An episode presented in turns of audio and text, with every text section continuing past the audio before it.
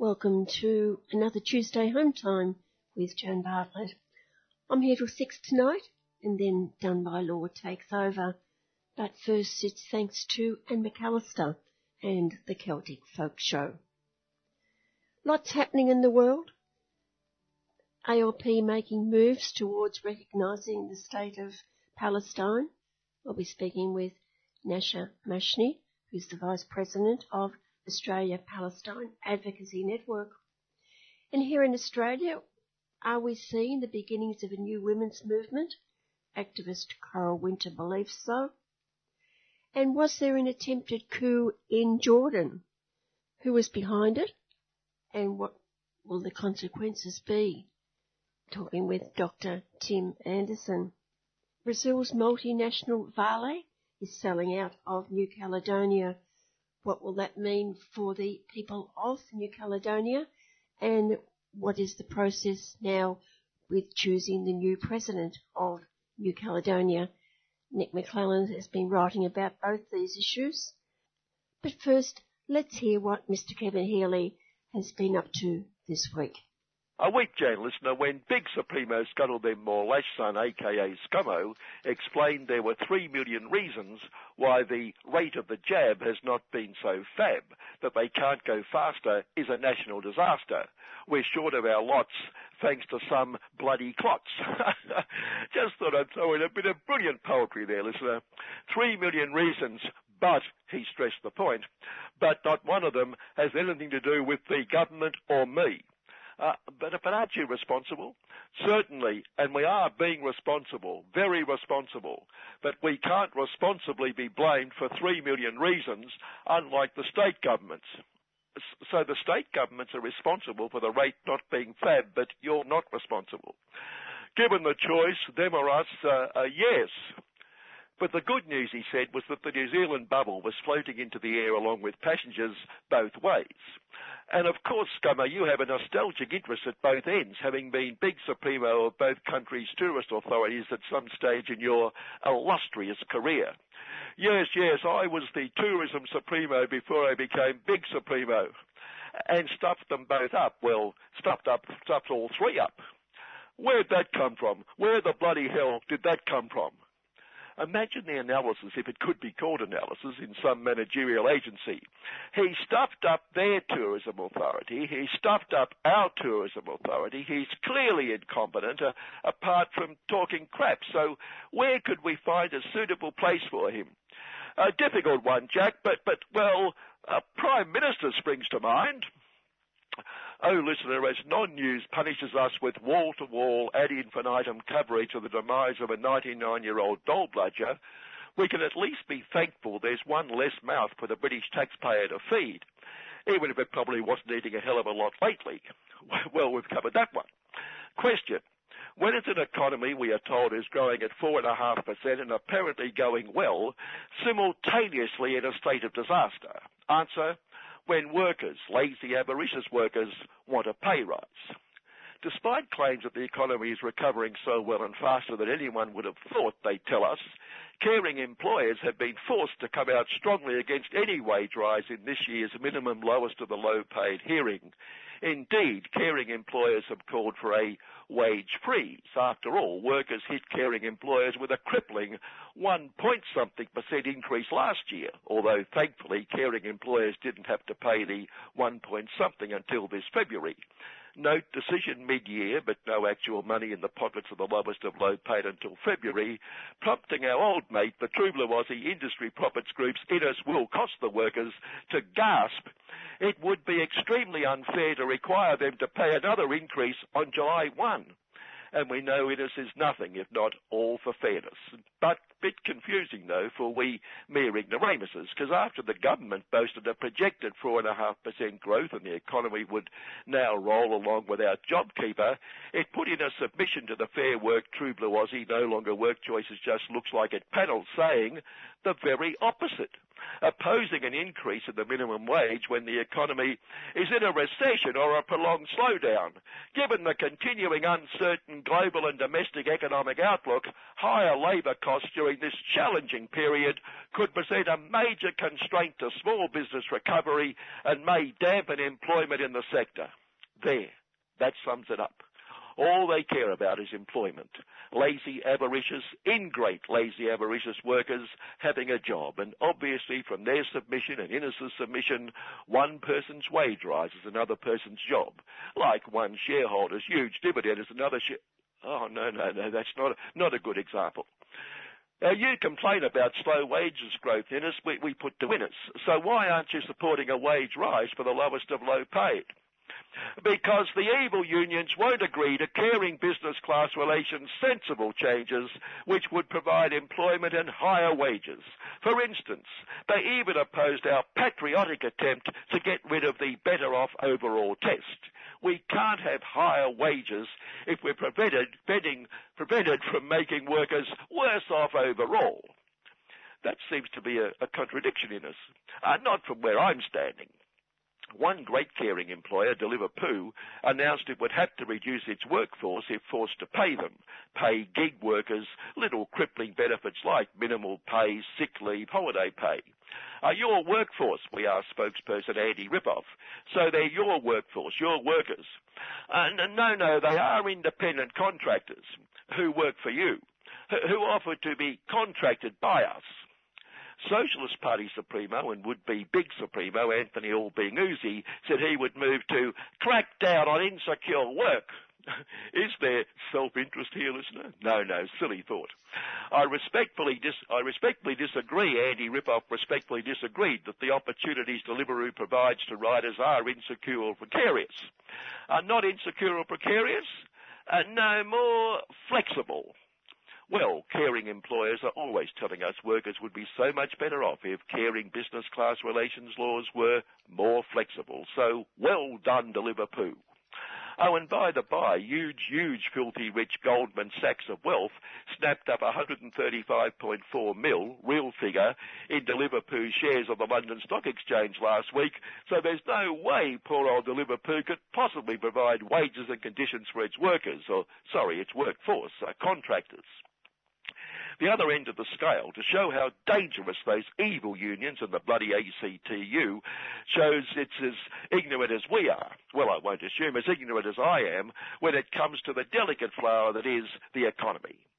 If wages don't increase, it threatens the entire recovery. Secretary Sally McManus showed she had no idea, unlike Innes and the sundry chambers of profits and the government.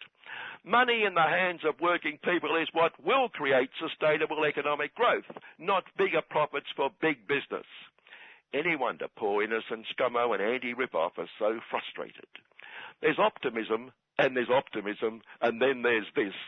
One of True Blue Aussie's most filthy rich of the filthy rich aged care and health entrepreneurs, bloke called Moron, is catering for his co-filthy rich with an opulent new development, an aged care facility, residences with French parquetry floors, tiles from Spain, Victorian marble fireplaces, but all mod cons and modern technology, and pensioners queuing up at the bank waiting for it to open on pension day can get into this luxury for a mere $4 million. Oh, plus naturally a $2,000 a month service fee, including a nurse and a laundry. Not sure why that's extra, but here's the optimism bit. The $4 million gets you a 99-year lease in an aged care facility. As optimism goes, that has to be right up there.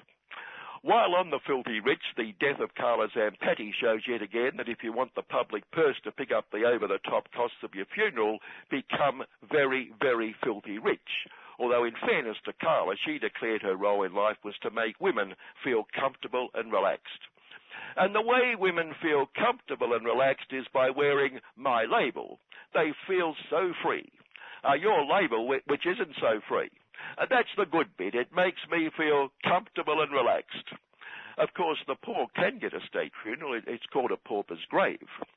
But if some people are feeling just a little pessimistic, unlike those optimists grabbing those 99-year leases on aged care accommodation, bit pessimistic about climate change, if there is such a thing, it's not all bad news. Smart Investor column in the Trubler-Wozzy Capitalist Review listed climate change as a great opportunity for investors. Benefit from climate change opportunities, it advises. It mentioned, for instance, one fund which invests in about 100 global companies, quote, that make at least half of their revenue from products and services that reduce or avoid carbon emissions. Very good. But then it doesn't say where they get the other half of the revenue from, but we can assume that's what they mean by carbon offsets, carbon neutral. Very useful, these carbon offsets. They allow the big polluters to keep big polluting to their heart's content by planting a few trees in some other country, whereas we simple souls might have thought naively the best way to stop polluting would be simply to stop polluting. So isn't it encouraging to see that those who know all about how the delicate flower works, that is the economy, are able to make a little killing out of climate change if there is, rather than just leave the planet to be killed by climate change if there is. Notice former big Supremo Malcolm Turner Bull was appointed and then unappointed to head a New South Wales body on clean energy because he opposed mining, exporting and burning coal. For balance, the federal government has appointed a former Supremo of Fossil Origin Energy and former head of the Trubler-Aussie Business Profits Council, therefore a very important man, Grant King Cole, to head and, quote, overhaul the Climate Change Authority. Grant assuaging our concerns with his first piece of wisdom, I believe the move to reduce emissions should not come at the expense of jobs or economic growth, which should work wonders for the climate change bit if there is. Finally, in the interesting timing department, after the Sex Discrimination Commissioner's Respect at Work report had been gathering dust for a year or so, the government announced it will adopt all recommendations, many it said, in principle. We support that in principle, it will say. And what action will you take? We will support that in principle. Ah, such principles. Hope no one thinks gathering dust for a year is some sort of reflection on the government. Good afternoon. That was Mr. Kevin Healy with his week that was, and he'll do it all again next week. Hi, we're the Marindas, and you're listening to 3CR Community Radio 855 AM. More than 70 innocent refugees are still being indefinitely detained in detention centres and secure hotels around Australia. Over recent months, many fellow detainees have been released onto bridging visas.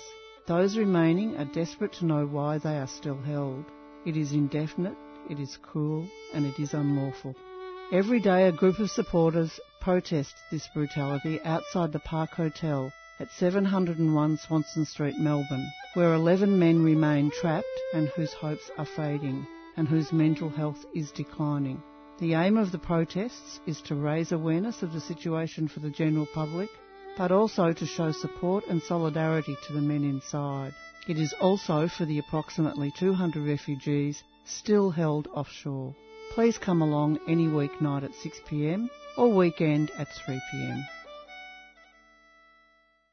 Of the 193 member states of the United Nations, 138, that's 71.5%, have recognised the state of Palestine as of the 31st of July 2019.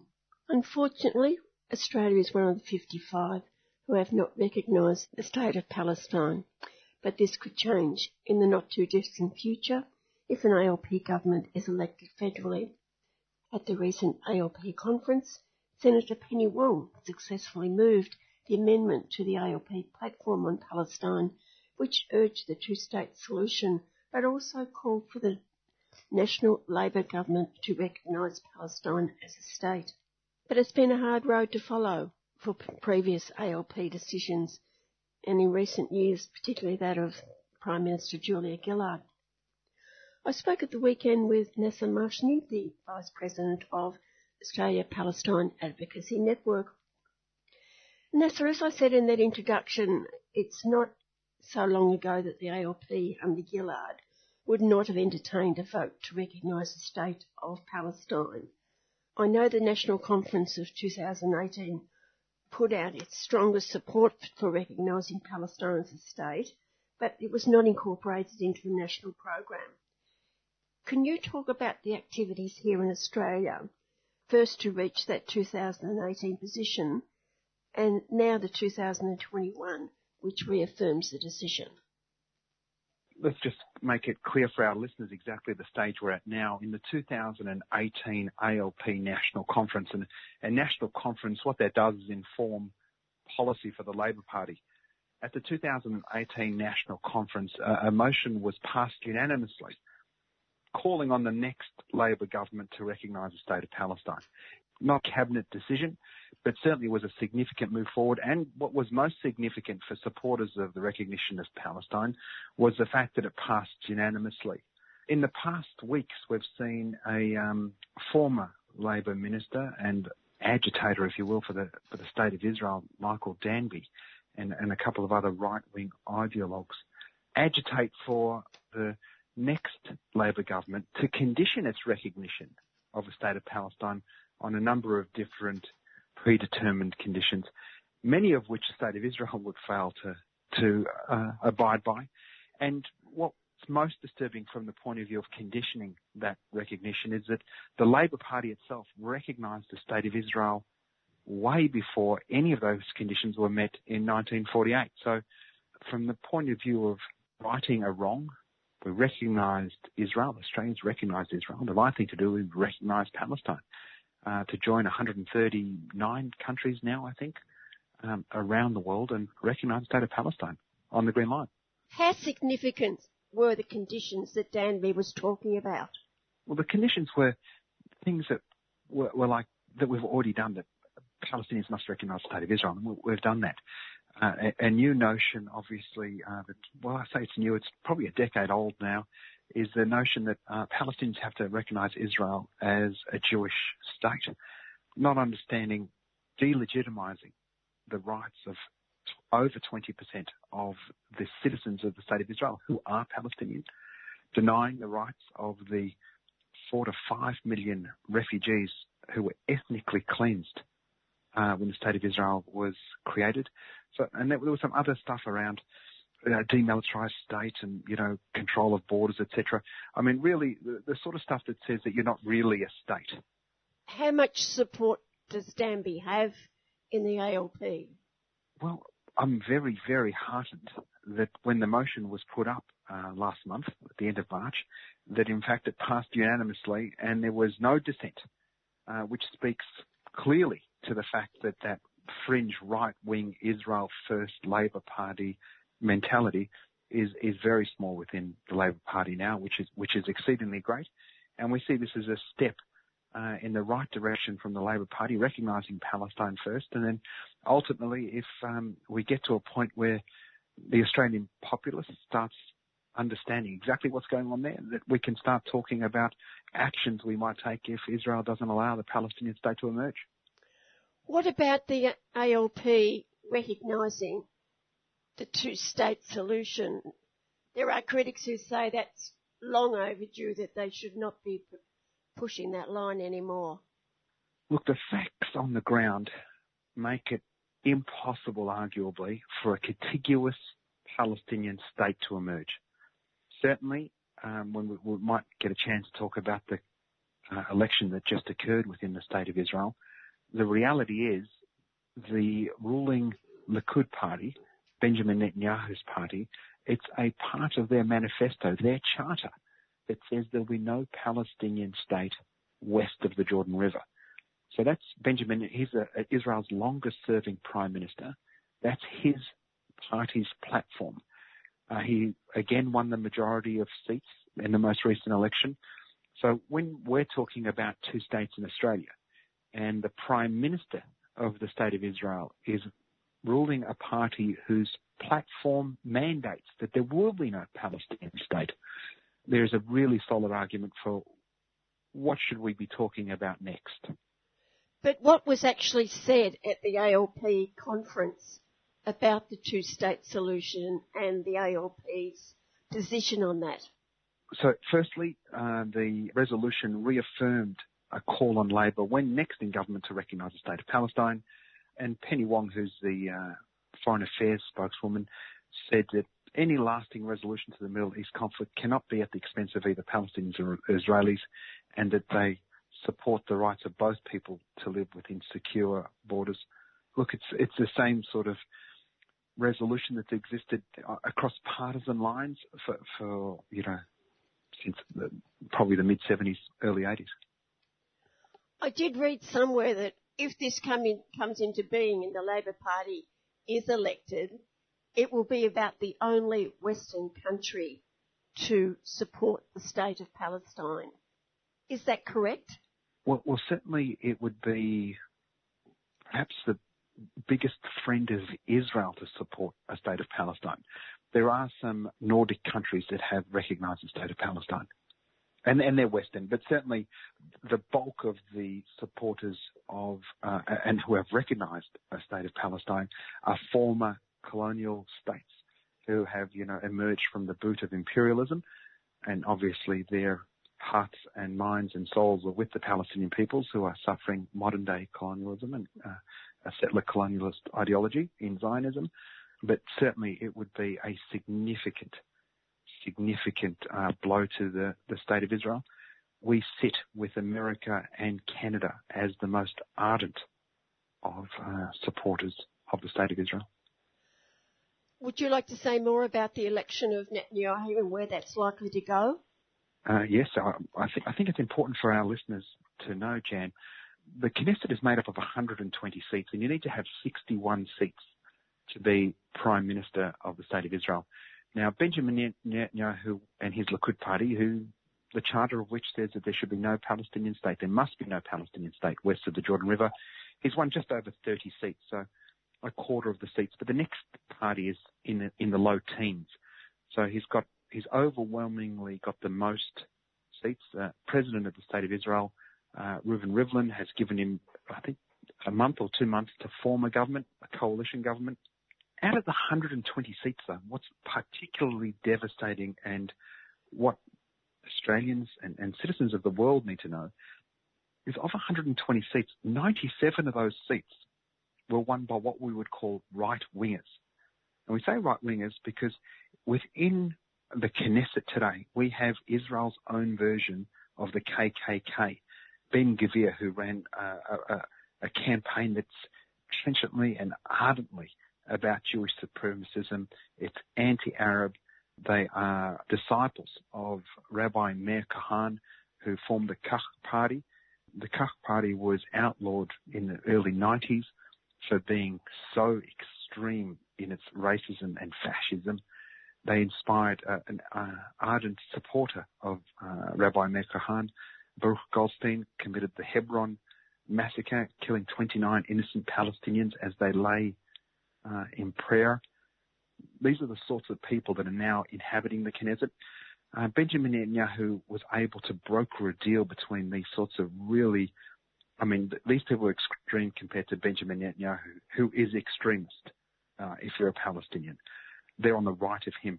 But this is a guy who now has about 6 seats. Now, what we need to think about is 6 seats out of 120 isn't much. But the Labor Party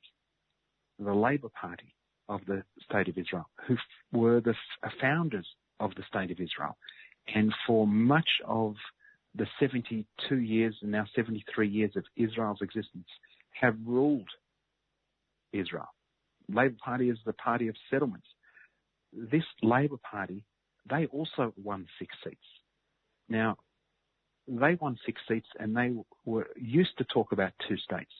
In fact, the Labor Party and Meretz, which are deemed to be left-wing, not one of these 2 parties ran anything about ending the occupation. Not one of these 2 parties spoke anything about Palestine. They just ran on an agenda of, we're not Benjamin Netanyahu. And between them, they won 10% of the seats in the Knesset. So one of the things that we've got to understand outside of the State of Israel is just how far right that country has gone. And we've really got to hold it to account. Tell me why it has gone so far to the right. What's been happening in the region? I don't know that it's specific to the region, Jan. I think if you have a look at the world, that the concept of a populist, insular leader is pretty real. I mean, it's Viktor Orbán in Hungary, you know, who ran a very anti-Semitic campaign saying they, you know, are coming to get us. You know, they had pictures of George Soros, who's a Hungarian Jewish guy, and they had pictures of him on buses, you know, with, you know, crosses through him and saying, you know, don't let the Jews win. And I'll paraphrase that a little bit, but really anti-Semitic stuff. And this guy, Viktor Orbán, is then next minute, you know, in Jerusalem, being shaking hands with Benjamin Netanyahu. It's Bolsonaro in Brazil. It's Duterte in the Philippines. It's Trump in the United States. It's Scott Morrison here. Them, us, you know, that sort of really sickening politics. It's not unique to Israel, but certainly Benjamin Netanyahu has mastered that divide and conquer. He was able to split, in fact, the Arab joint list. Palestinians make up 20% of the state of Israel and have the right to vote. Many don't vote, and they don't vote because they don't want to afford Israel the legitimacy of participating in their democracy. But many do vote. And in fact, in the last election, Palestinians won 15 seats. They were the third largest political party in the Knesset. And a former general and a butcher of Gaza, Benny Gantz, was the second most seats. And the joint list, the Arab, the Palestinian list, offered Benny Gantz support to form government. He could be prime minister with their support. They would not be part of the cabinet. They didn't want him to ask any cabinet seats. They would guarantee supply for budgets, etc. And they offered him their 15 seats so that we could see the end of Benjamin Netanyahu, who is indicted on corruption charges, we should remind our listeners. Benny Gantz said, no, I won't form a government with Arabs. It's the sort of mentality we're dealing with. What's the likelihood or not that Netanyahu won't be there in the near future? I think anybody who has been betting on Benjamin Netanyahu failing has lost a lot of money. I mean, many years from now, perhaps even now, there are PhDs in writing of the political mastery of this man. I mean, how he's managed to hold on to power for this long. Israel's had its fourth election in 2 years. Even though 97 of the 120 seats are right-wing fascist Zionists, Jewish supremacists, who believe in a Jewish nation in a land of multiple cultures and religions, but believe in the nation-state law that says, you know, only Jews get that first right of that highest status of citizenship. 97 of the 120 members of Knesset are in that space. He can't get 61 of them to support him. Now, that says something about how much he's reviled by, you know, arguably at least 38 of them. So, but he's still there. You know, he's Israel's longest-serving prime minister. Will Gantz take over if he goes, or the other far-right will move in? Well, Benny Gantz came second last time, and came second and only marginally second. And with the support of the joint list, which had 15 seats last time, he would be prime minister now, serving out a 4-year term. Instead, he chose not to take that support. And in this most recent election, his constituency abandoned him. He went from 30 seats to 5. They've completely left him because he promised that he would not support Benjamin Netanyahu, and in the end agreed to do a deal with Benjamin Netanyahu where they would serve 2 years each as prime minister. And as the time was ending for Benjamin Netanyahu's term, well, he did what Benjamin Netanyahu does, politics like no one else. Next thing you know, you've got an election and Benny Gantz is almost thrown out of the Knesset. Just thinking, though, if the ICC investigation goes ahead, Gantz could be one of those named. Oh, there's no question that Benny Gantz is one of the names of on the ICC's list. The ICC investigation is going ahead. There are no indications that it's stopped. Unfortunately, the ICC is a slow-moving bureaucracy, and it's not moving at the sort of speed that we'd like it to move so that the Palestinians that have suffered so greatly can see justice. But absolutely. Benny Gantz, Benjamin Netanyahu, all of those war criminals will be hopefully charged and one day held to account. Biden has announced that the US would restore aid to the Palestinians. Which aid is that? So some reports have come out that the Biden administration is restoring funding to UNRWA, the United Nations Relief Workers Agency, which is a specific body that was set up by the United Nations to take care of Palestinian refugees. And Zionists around the world have worked feverishly to see UNRWA fail. They've smeared it. They've cast aspersions against its work. The reality is that the United Nations created the State of Israel, illegally in my mind, and in that same moment, in accepting the State of Israel and allowing for it to be created, it was the condition of Israel joining the United Nations, the world representative body. One of the conditions of entry into the UN was that it would fully implement UN Resolution 194. And United Nations Resolution 194 specifically says that Palestinian refugees must be immediately allowed to return to their homes and or given compensation. That was 1948. 73 years later, those Palestinians languish in refugee camps within the West Bank, in Lebanon, not many left in Syria post the troubles that are there. They're in Jordan, they're in Egypt, parts of Iraq, and scattered throughout the rest of the world. I'm one of those people. Now, Israelis and Zionists and their supporters claim that the refugees that UN 194 refers to is those people that were ethnically cleansed, as we say, or from their point of view, chose to leave. Well, if somebody's pointing a gun at you and you want to choose your life, you're not choosing to leave. You are being thrown out of your home. You're being ethnically cleansed. They're saying that the descendants of those refugees don't have that same right. Yet, under the Zionist narrative, Jews that were expelled during the Roman Empire 2,000 years ago, wherever they might be throughout the world, however long their detachment might have been, can at any time perform aliyah, return, and be given immediate citizenship. The fact that my father was ethnically cleansed in 1948, ended up in Australia in the early 50s. I was born here. My son was born here. We weren't allowed to go back. We're not allowed to go back.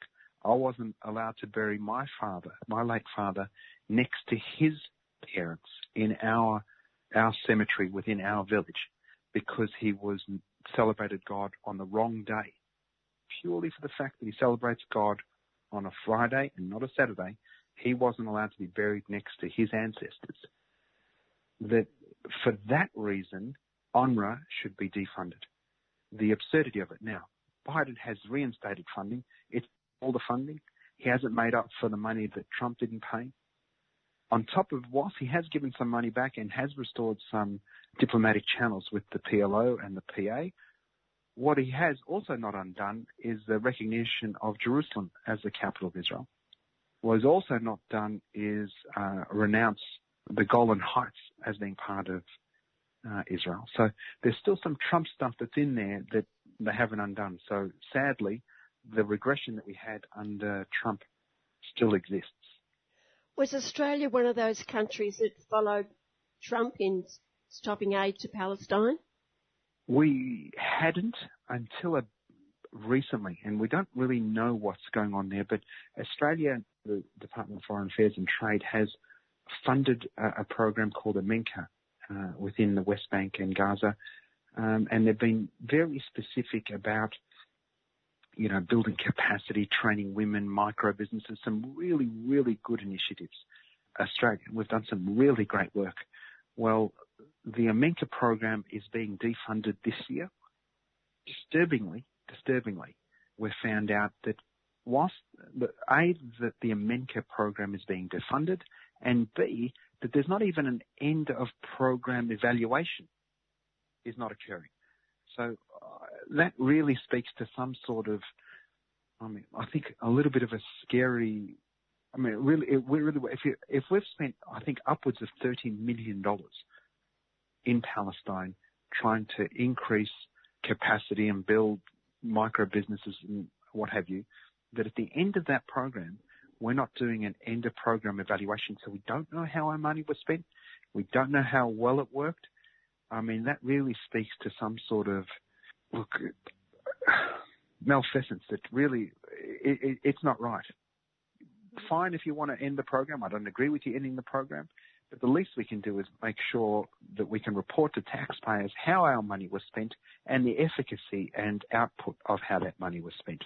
And stopping that program and not committing or not advising us as to what, if any, funding is going to happen after the end of this program puts us out of lockstep with America. And that's a little bit disturbing. You spoke before about the one resolution that the Israelis had not adhered to. There's been many, many more. What can be done while you have certain powers controlling the Security Council in the UN who support Israel and make sure that these resolutions are not carried through? Look, you know, America is one of the great exporters of democracy, and they speak so highly of their own democracy, yet it saw an openly misogynistic, racist, homophobe, anti-Semite elected to its highest office. They speak so highly of democracy and the need for the people's voice to be heard. Yet, within the United Nations, they hold a veto, which says, we don't care what the voices of the people are, at any time we can say yes or no. And the reality is that the Israel First, the Zionist lobby, the evangelical Christian Zionist lobby, has held sway over much of American foreign policy, to the detriment, I would say, of the United States with respect to the question of Palestine-Israel. I mean, if it was up to me, we'd reform the United Nations and every country would be given a single vote. There'd be no powers of veto. Countries that didn't abide by UN resolutions, there would be, you know, there'd be a series of things that could happen, you know, starting off with arguably a slap on the wrist through to sanctions and, God forbid, but ultimately some sort of military intervention. The fact is, you know, without UN resolutions, we went into and are still in Afghanistan. We went into and we're still in Iraq, even though the Iraqi parliament has asked all foreign forces to leave. Australia is still there, as is the United States. Israel, currently, there are in excess of 60-plus UN resolutions that Israel has failed to abide by. I mean, we never found weapons of mass destruction, but we took Iraq back to Babylon. No way round those vetoes, are there? There's no way around those vetoes, no. And so we might get an abstention from Russia or China, occasionally France and Britain. The reality is the United States is a firm no. There was one minor, a deviation from the no, and it was in Obama's last days as president when they abstained on the illegality of settlement building in the West Bank. One abstention in how many years? Well, we started off on a positive note and we're ending up on a not-so-positive note. If we can look strategically and at the long term, Jan, you know, I'm in my 51st year now, and I attended my first rally in my mother's tummy, and it was an anti-Vietnam protest. And as a kid growing up in the burbs, I'd say Palestine and people would say Pakistan, and people were still living in this dream that Israel was a modern socialist state and the kibbutz was there and the narrative of Exodus, Paul Newman and Exodus, and you know, this the desert was made to bloom. That mythology has been broken now, increasingly. As Israel becomes more and more fascist, it has become harder and harder to be its friend. And this is exactly mirroring what happened to South Africa. It's not easy to be Israel's friend today. We can talk about being the IT startup and all this sort of stuff, but you can't keep 2 million people in an open-air concentration camp in Gaza. Calculate the daily calorific content of the humans in there and only allow that much food in, deny them rights of entry and exit, control birth and death registry. Of 50% of the people in historic Palestine don't celebrate God on Saturday. They're not Jewish. Most of those 50% of the population that don't celebrate God on Saturday, most of those people don't get to vote. In excess of 40% of the population that Israel controls, the state of Israel controls, don't get to vote. Yet the entity that's in control of all of historic Palestine controls every minutia of their life. Access to water, entry and exit permits, birth and death registry, airspace, taxation, the whole kit and caboodle. If you're a Palestinian in a town in the West Bank, you lick a stamp that has an Israeli prime minister on. You use the Israeli shekel. You need an Israeli-issued document to travel. I mean, it's just sickening the level of control and apartheid that exists for Palestinians. That said, we know how bad it is, and it's getting out there. And it is. Yeah. Shows like yours, Jan, you've been doing a power work for many, many years. People are starting to realize they were sold a lie. They were sold a lie on the fact that the indigenous people of what we call Australia, that they were backward, they were uncivilized, that they were nomads, that they had no cultural civilization. We now know that this is the oldest living civilization. They lived in harmony with the country. They didn't deal with the floods we deal with. They didn't deal with the fires we deal with. They didn't deal with any of the climate change we deal with because they lived in harmony with it. The lie of white settlement, of white supremacy in Australia has been exposed, and increasingly our kids are learning about how powerful that indigenous culture was, as to is the world learning about the just rights of the Palestinian people as indigenous peoples to that land. Our struggle won't end soon, but we'll never give up. Thank you, Nasser. Lovely, Jan. Thank you so much for your time. I've been speaking with Nasser Mashni, who's the Vice President of Australia-Palestine Advocacy Network. 3CR.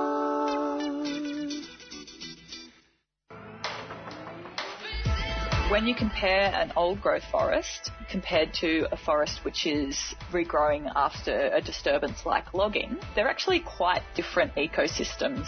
Generally, like older, wetter forests slow down the path of fire, and this is actually quite a well-known phenomenon. Historically, these big, large fires have been quite rare, but what we've seen in the last 20 years is they're becoming quite a lot more common. So we've had 3 in the last 20 years. This is definitely because of climate change, which is making our ecosystems a lot drier and the fire weather more intense. We need to keep radical voices on air. Subscribe now. Go to 3cr.org.au/subscribe or call the station on 9419 8377.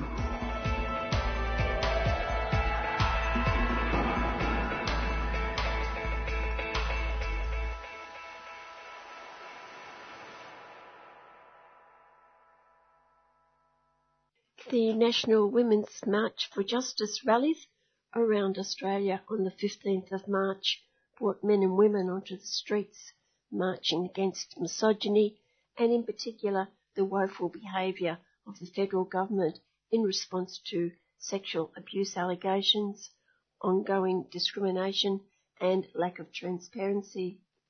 And it was not just here in Australia. Activist Coral Winter believes we are seeing the beginnings of a new women's movement. I guess it's just the beginnings of a new women's movement. You know, there was a huge upsurge of anger against the misogyny, you know, the rape culture and sexism that just brought out all those skeletons out of the cupboard. And it happened, the outrage was all over the country, even in the big cities and small towns, even like Geelong had 4,000, which is very impressive.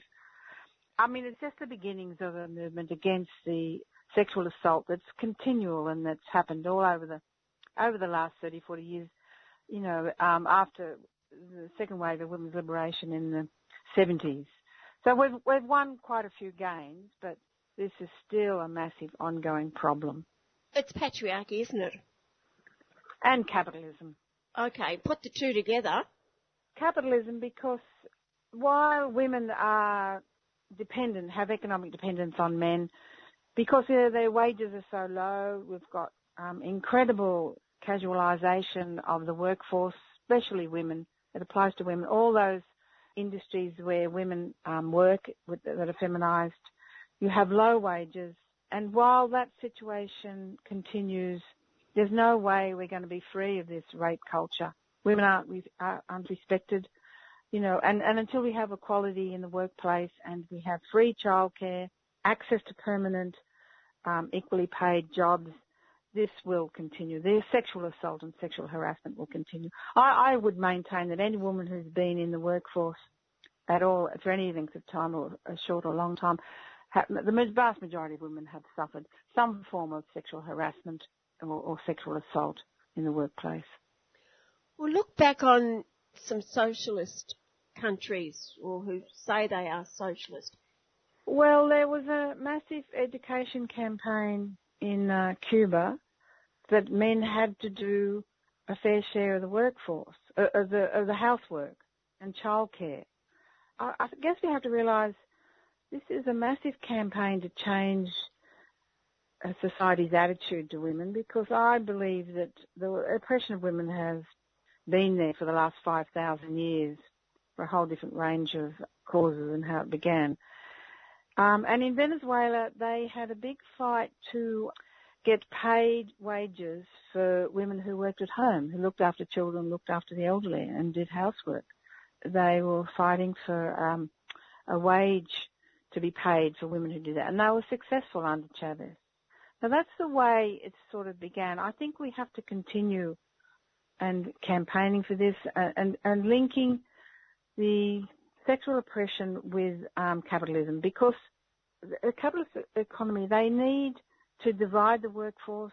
They need a workforce that they can call on when they need to and then dismiss when they don't want them. And that's always women who pick up that problem all the time. So capitalism forces women to stay in abusive relationships because of the economic dependency. And until we have access to cheap housing and childcare and equal wages, I think this will continue. There's no way out of it. And childcare is the big one, isn't it? Because the women who seem to succeed, or a large number of them, to get good jobs, climb the ladder, they don't have children, or they've got someone at home or a relative who's minding their children for them. Other women they can't go to work, many of them, because they can't afford childcare. Yeah, the childcare fees are just incredible. They're $100 a day now for one child to be in childcare. With that report that came out against care of the elderly, it's clear that both the nursing homes and also childcare centres are making a fortune out of the subsidies government paid to private enterprises to run the childcare centres. They're making millions out of it, hand over fist, by the fees they pay and the handouts they get from the government to do it. So that's got to be taken back that's got to be nationalised and have a national system for young children, for places for them to go to, childcare centres that are free, and also to make sure that the childcare workers, who are largely women, are paid a proper wage to do that work, which is so important and so necessary.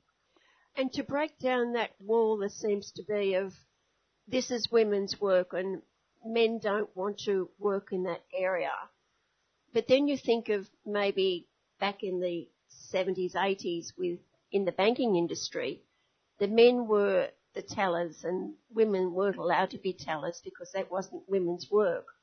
But once the women were allowed to be tellers, the job was devalued because it's no longer a male job. And I'm sure that happens in other industries as well. Yeah, that's right. As soon as the industry becomes feminised, like in primary schools or in childcare centres, or in also those in sort of answering those telecentres where you're answering calls, and it becomes women's work, then the wages go down. and they can just say, well, I think the worst thing that's happened over the last probably 10 years is the casualisation of the workforce, which applies to both men and women, that you've just got no permanent jobs. You maybe get a 6-month contract, and after 3 months you're thinking about, well, where's the next job coming to? And so you have to start worrying about applying for making applications to get more work. And also, you know, the way the casualisation of the workforce in the hospitality industry, well, then if you don't come across to a boss, you won't get hours. You know, you get zero hours, or you'll just never be rung up for more work. So I'm sure that's another pressure on women these days, with casualisation and just a few hours work a week. If you don't do what the boss wants you to do, which may mean all sorts of sexual favours, we don't know, then you won't get work. So it's more and more pressure on women, and I think it's getting, you know, more and more abusive. And the insecurity that goes with that. Absolute insecurity and worry about where the next job's going to come from. But yeah, it's such a horrendous problem. And on top of that, the housing problem. You know, if you haven't got access to, well, you know, the Liberal government has cut down all the rape crisis centres and the refuges for women. So there's nowhere to go if you are abused. Where do you go? You can't complain, because you'll lose a roof over your head, you and your children. And so it's just been just continued, the whole oppression against women and their right to sort of a full and happy life. It just hasn't let up, because of the economic situation now and because of the way things have been casualised, part-time work, insecure work, and the lack of public housing. There's another huge issue. We've all heard about the number of women, older women, trying to end their working life, and they've got no housing, so they've just got to keep working into their 70s. It is just horrendous. There's the growing number of homeless women or elderly women who haven't got a permanent home over their head. It is absolutely appalling. And you just think how much better for the economy, for the government, for everyone, if people had a decent job, had a decent home, had childcare. It wouldn't cost that much, because they gain with productivity, whatever they call it, because people have that security of life. Yeah, but they can't do it because they need a divided workforce, and they need a workforce in which they can pay them lower and lower wages. You know, we haven't had a wage increase in the last 10 years, or generally across the workforce. That's the way they want to keep it. And on top of that, you know, they're relying on travellers and backpackers to come here in the farming industry, so they don't have to pay proper wages there at all. So, I mean, it's just sort of getting in a really, really terrible situation. I mean, what has to happen now? I mean, it's sort of just the beginning of this new women's movement, I think, based on all the violence and misogyny that we face every day. But I think now the next challenge is really to organise, from the grassroots, and organise a national sort of women's movement. We have to go back to organising the grassroots and getting, you know, ordinary women involved. Perhaps a national summit that might incorporate all the women who face many of these problems, you know, all the groups that have had rape crisis centres, you know, the legal groups that are fighting the rights of victims of sexual assault, the LGBTI groups that have fought for, you know, a life free of violence. I think that's what we have to start doing again in order to move this movement forward. I mean, it's just happened because of all the last events that everybody knows about in the last 2 months that have occurred, and, you know, it's been highlighted, the whole sexual assault and the pressure to stay silent on this issue.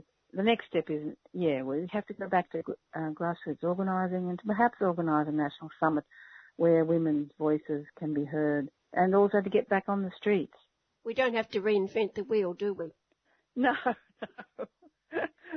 We've been there in the 70s. It was really good. I thought the demonstrators, you know, the people who came to the rallies, women's rallies, Women for Justice, referred, many of the posters referred to the women of the 70s who had fought for a lot of these issues and were still there on that Monday the 15th of March fighting for the same things.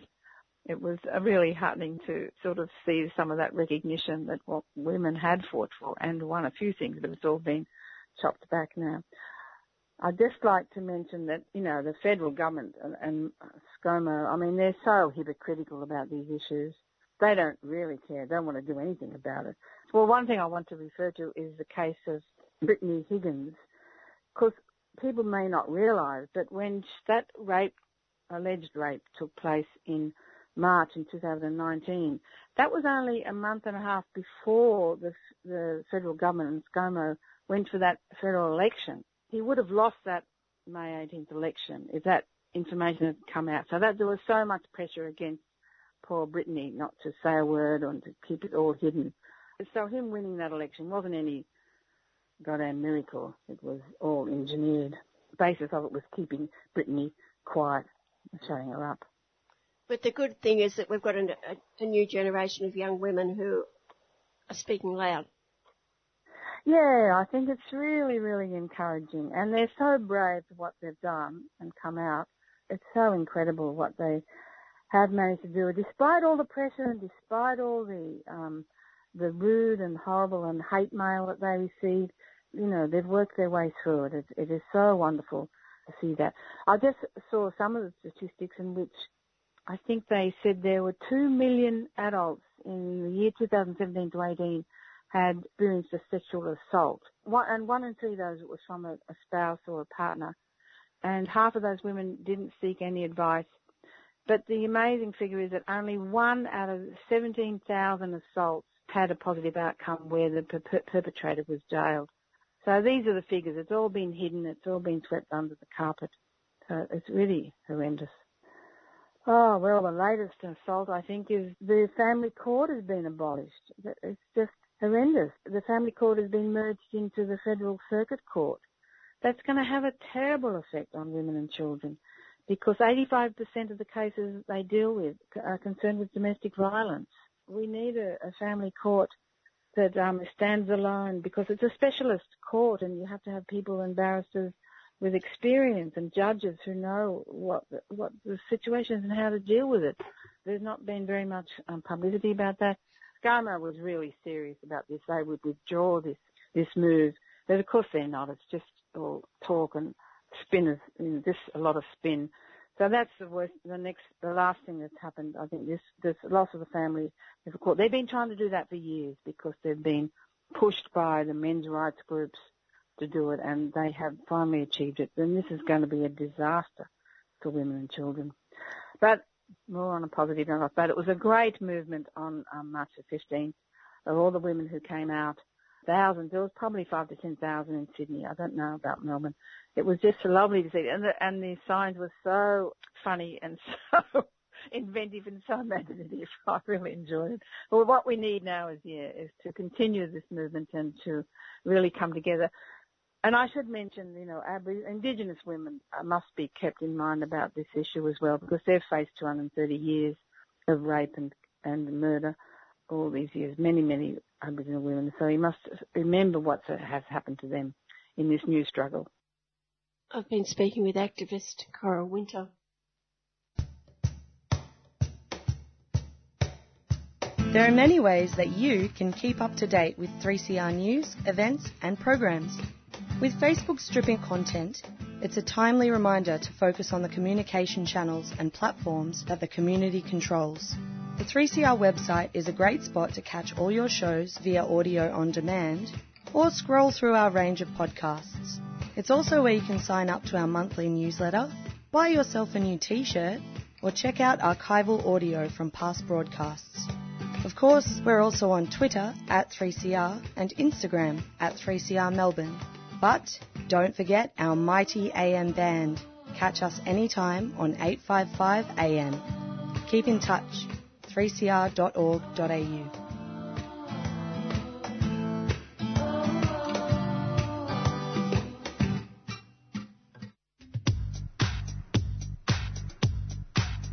I think Welcome to Country is a very dangerous concept and initiative. I really don't know where Welcome to Country even merged from. I know that I don't think it was obviously an Aboriginal initiative. I think obviously governments had introduced that as they were pacifying our flag of resistance. You know, the idealism that lies behind that obviously is so that white people can feel a sense that they're more guests and they've got a right of ownership and to be here. If we're going to continuously welcome them to country, what that does, it rectitudes the fact of the moral racism issues in which they perpetrate against our people. Because how can we be talking about all these other issues and then compromise a hypocrisy in our own selves to welcome these murderers and these slave traders, and this barbaric sense of what they've done to occupy Australia on one hand and welcome them on the other. You're listening to Radical Radio 3CR.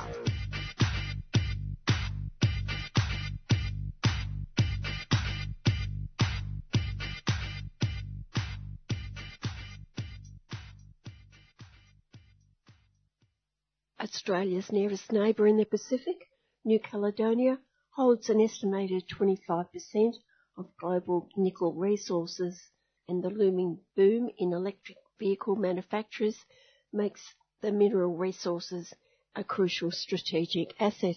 After months of political disputes, the Brazilian corporation Vale has sold its Goro nickel smelter and other assets in New Caledonia's southern province. Researcher and journalist Nick McClellan has written extensively about the history of the smelter and the nickel assets in Ireland's business, and I spoke with Nick at the weekend. Nick, before we look at the present and the possible future for this change of ownership, I'd like you to talk a little bit about Vale's record, not only in New Caledonia over the time it's been operating there, but we all remember the largest environmental disaster in Brazil just 2 years ago. So Vale is one of the largest mining and metallurgical companies in the world. It's based in Brazil, although it has shareholders from around the world. And it's a major conglomerate involved in metals processing and mining operations. It's had a pretty poor record on environmental management, and that's true for its operations in New Caledonia as much as for those in Brazil and other locations. There's a real debate about the capacity of the mining industry to do environmentally sustainable work and, to clean up mine sites afterwards and so on. And Vale is very low in international reputation for this. And that's been a problem with its operations in New Caledonia. And one of the reasons why, since it began operating a smelter in the south of New Caledonia's main island about 2010, it's given up its operations there. And so since December 2019, Vale's been trying to unload its assets in New Caledonia to another buyer. And how did the workers and the local people get on under Vale? Not well, and it's been a real contrast. This goes back a long time because France has really got a strategic interest in the nickel industry. We've talked on this program before that, New Caledonia's got about a quarter of the world's reserves of nickel ore. It's a major strategic metal and can be used in alloys for everything, for pots and pans to rocket ships, and particularly for armaments and so on. It's an incredibly, valuable metal. And most importantly, in coming years, it's also a crucial part for making car batteries for electric vehicles. So as you have major automobile manufacturers from GM to Volkswagen to Tesla looking towards boosting their fleet of electric vehicles, all of those need batteries that rely on a component of nickel and cobalt and so on. And with a quarter of the world's reserves, New Caledonia is strategically really important. And so for a long time, the French have tried to hang on to that and control it. And there's a company called Eramet, a French corporation, and a quarter of the shares in that are held by the French government. So they have a really important weight of power over Eramet. And they've run a smelter through their local subsidiary, SLN, for more than 100 years. And for a long time, they kept the smelting of nickel ore, rather than just the export of raw ore, the actual, creating nickel metal, nickel matte, was in the hands of this one company, SLN. And one of the big struggles over the last 20 years, particularly from the Kanak independence movement, is to open up the nickel industry to other players outside of France and to get more control so that locals will benefit from this. And that's what's happened. In the north, there's a major nickel smelter at a place called Koniambo, which is controlled by the Northern Province and a mining company up there, together with a transnational corporation called Glencore. And then Vale came in to build this smelter at a place called Goro, and the Goro smelter's on the south east coast of the main island of New Caledonia, and they've been running, as I say, since about 2010. But the two are sharply different. You know, up in the Northern Province, where the independence movement holds sway, they've got 51% of the joint venture. So although the transnational corporation Glencore has brought technology and finance and so on to the operation at Koniambo, the Northern Province, through a series of holding companies, has majority control over the project.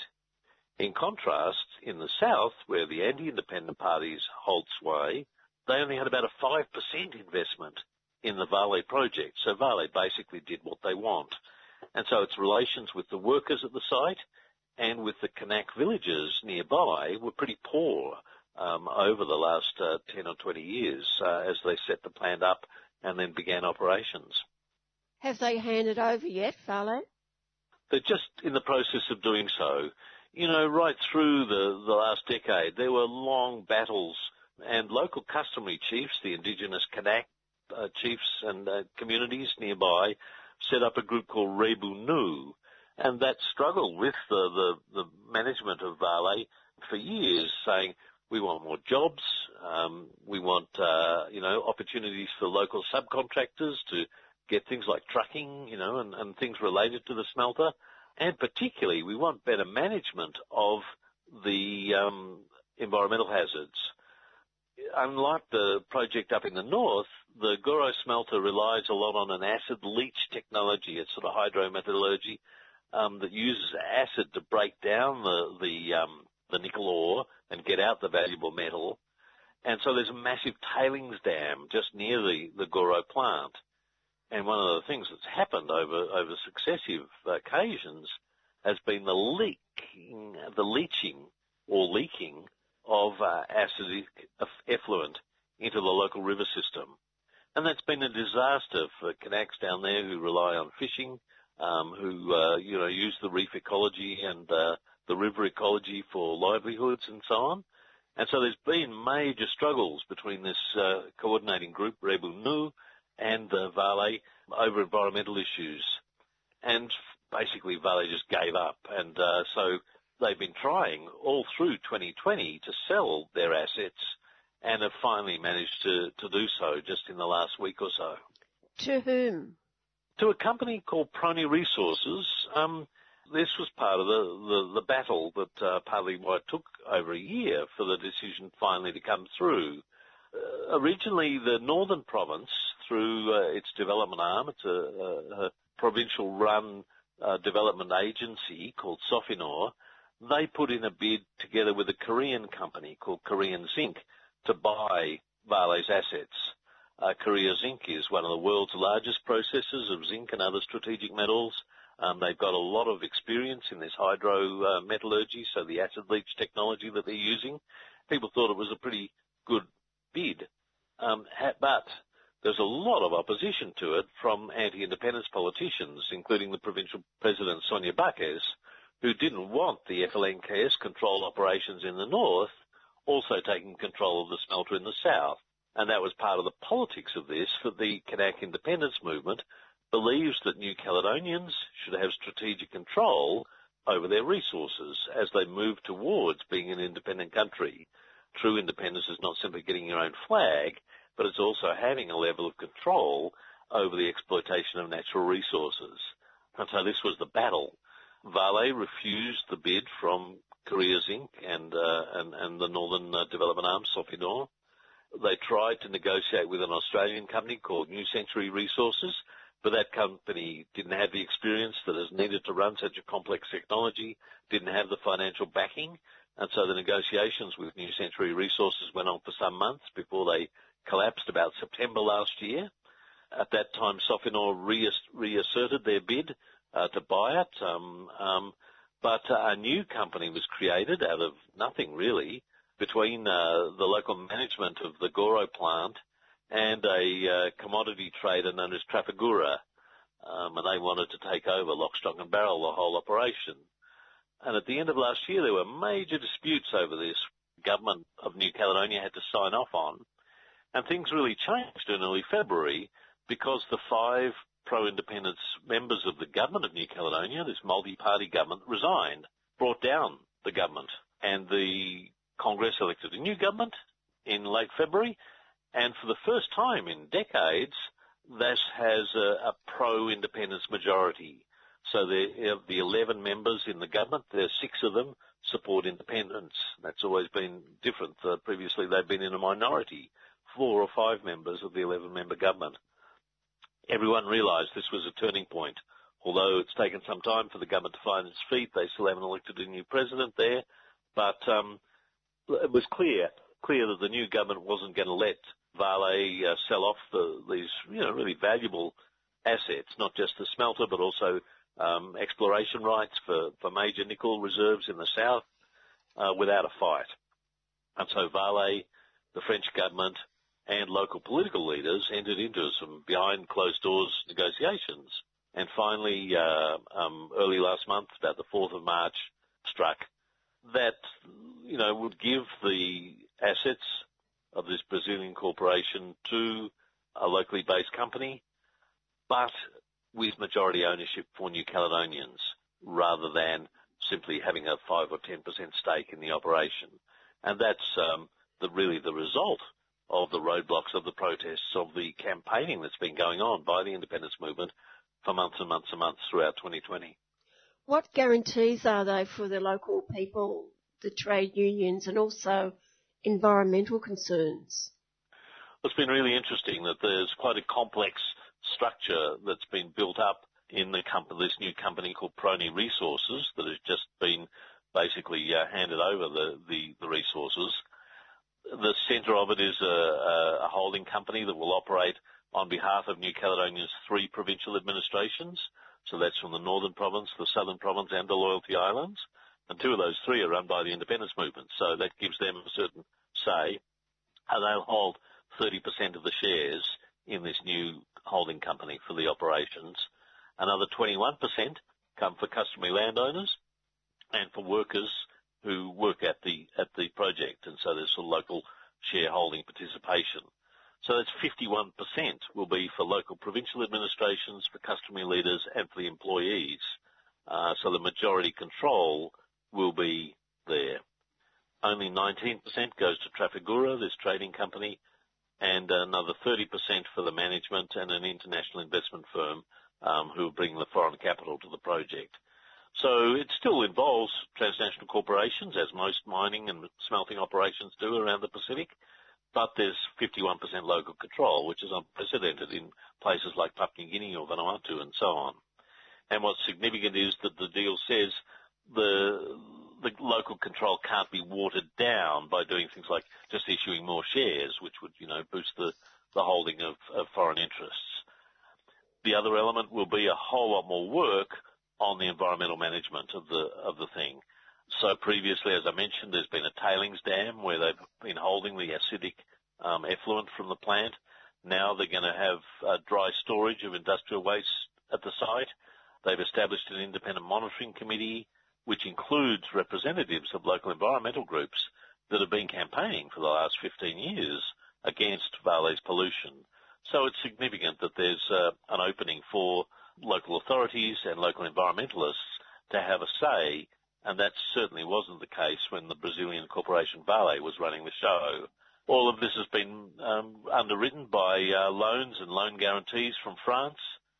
The other significant element in this whole deal is the involvement of Tesla, the US Energy and Automotive Corporation, run by Elon Musk.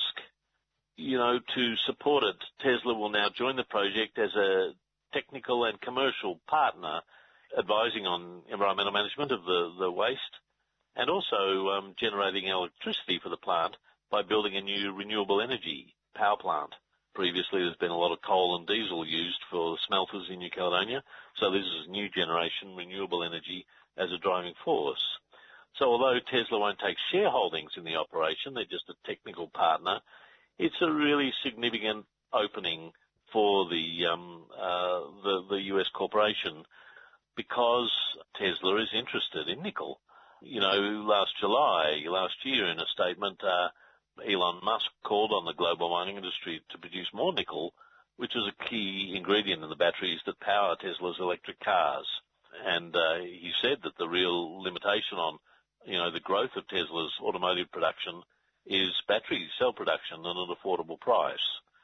So although it's early days and Tesla hasn't really moved in to assist in this project, I think in coming years that's going to be significant, because already you know, Tesla's at the forefront of making hybrid and electric vehicles. A whole lot of other auto manufacturers have announced that they want to move into this area. General Motors, earlier this year, giant US car manufacturer, announced that it was going to be shifting from petrol and diesel vehicles to electric vehicles over the next 15 to 20 years. Volkswagen and Peugeot and a number of other European manufacturers are moving towards more electric vehicles. And certainly China has a massive program around not only cars but buses and other transport. So this is the wave of the future. It's inevitable that people are going to be moving away from fossil fuel-driven vehicles to electric. The role of renewable energy in generating that is pretty crucial.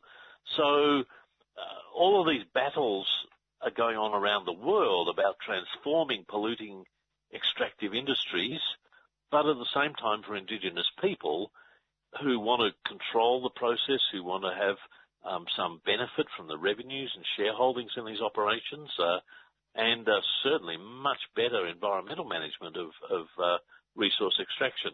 That's very difficult in many cases by their very nature. The mining industry is, you know, incredibly polluting, but this is part of the battle, and it's really a precondition as New Caledonia moves towards a third referendum on its political future, a referendum on self-determination over the next year.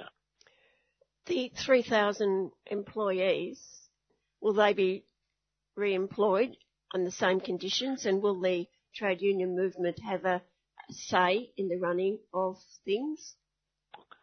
Yeah, the factory employs workers from a couple of trade union confederations there, SOANC, which is the largest trade union confederation, but also USTKE, which is the Kanak and Exploited Workers Trade Union Confederation. They have a major presence in the site with 3,000 direct and indirect jobs. It's really crucial.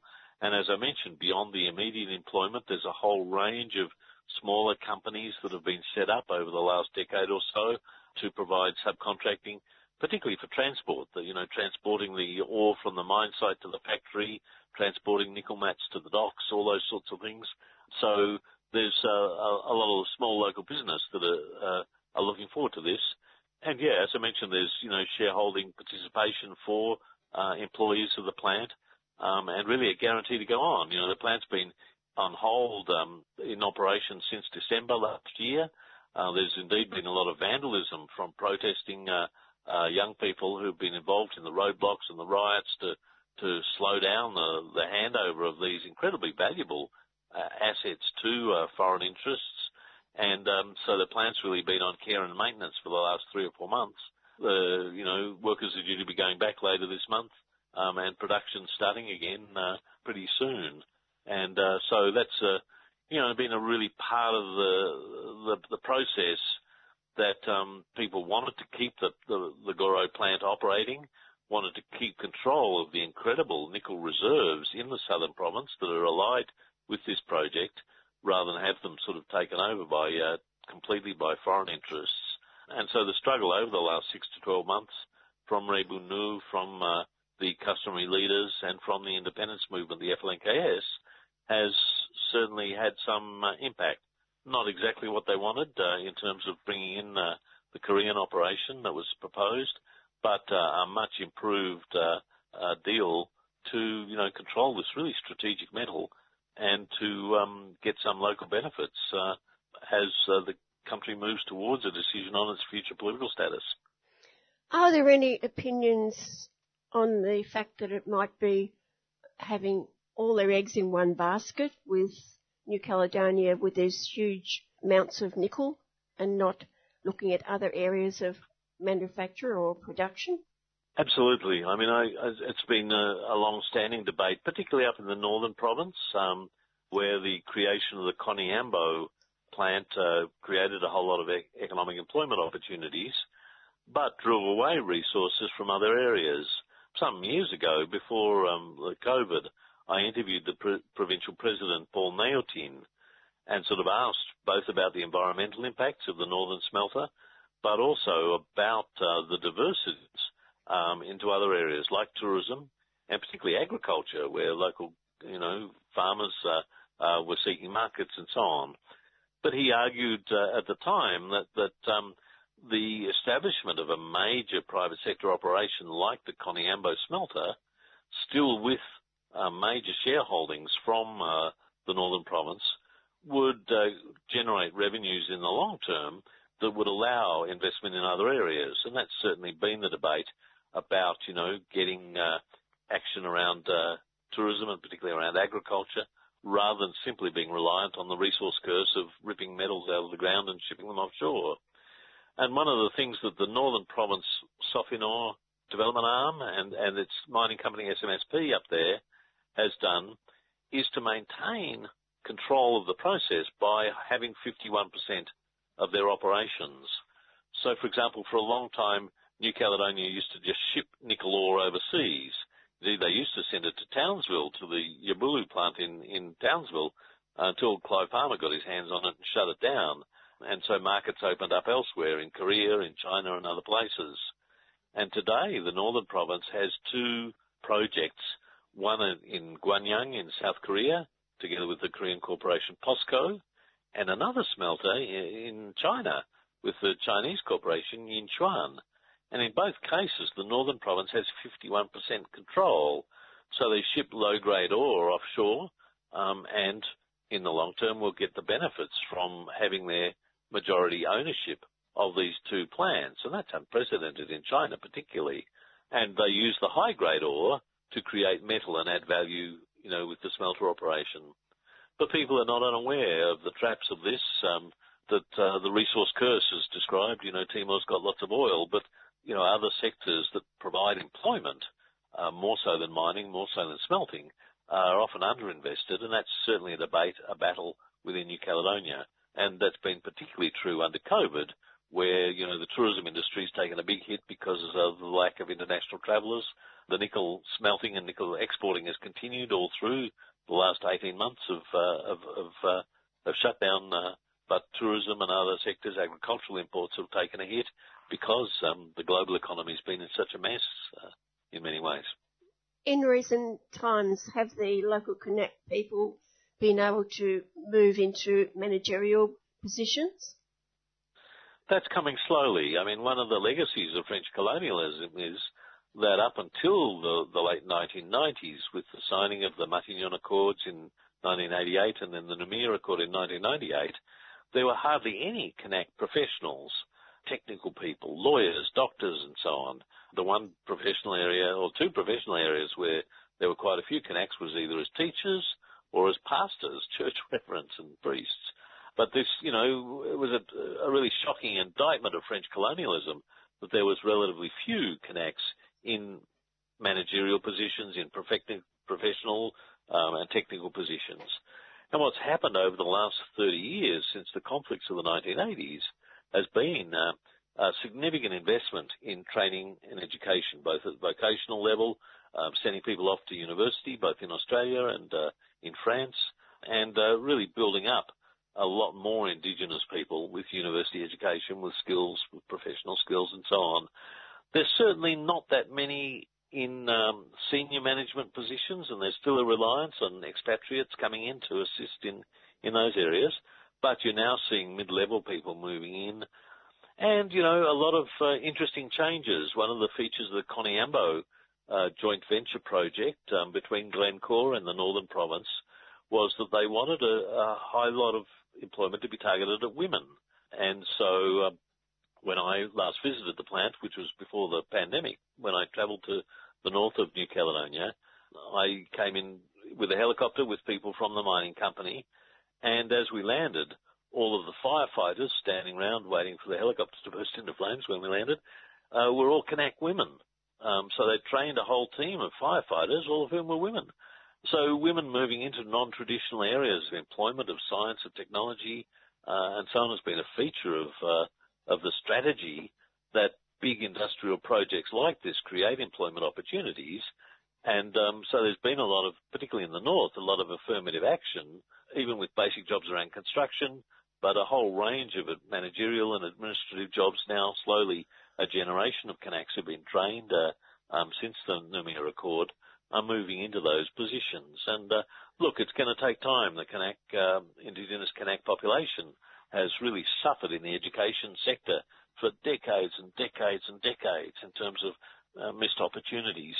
And that's only slowly. It's going to take generations before that's sorted out. And that's why the independence movement keeps struggling still for sovereign independence. They want to run the education system to tailor it to local conditions and to draw on the incredible skills and capacity of young Kanak. Finally, Nick, the preparations for the presidential election.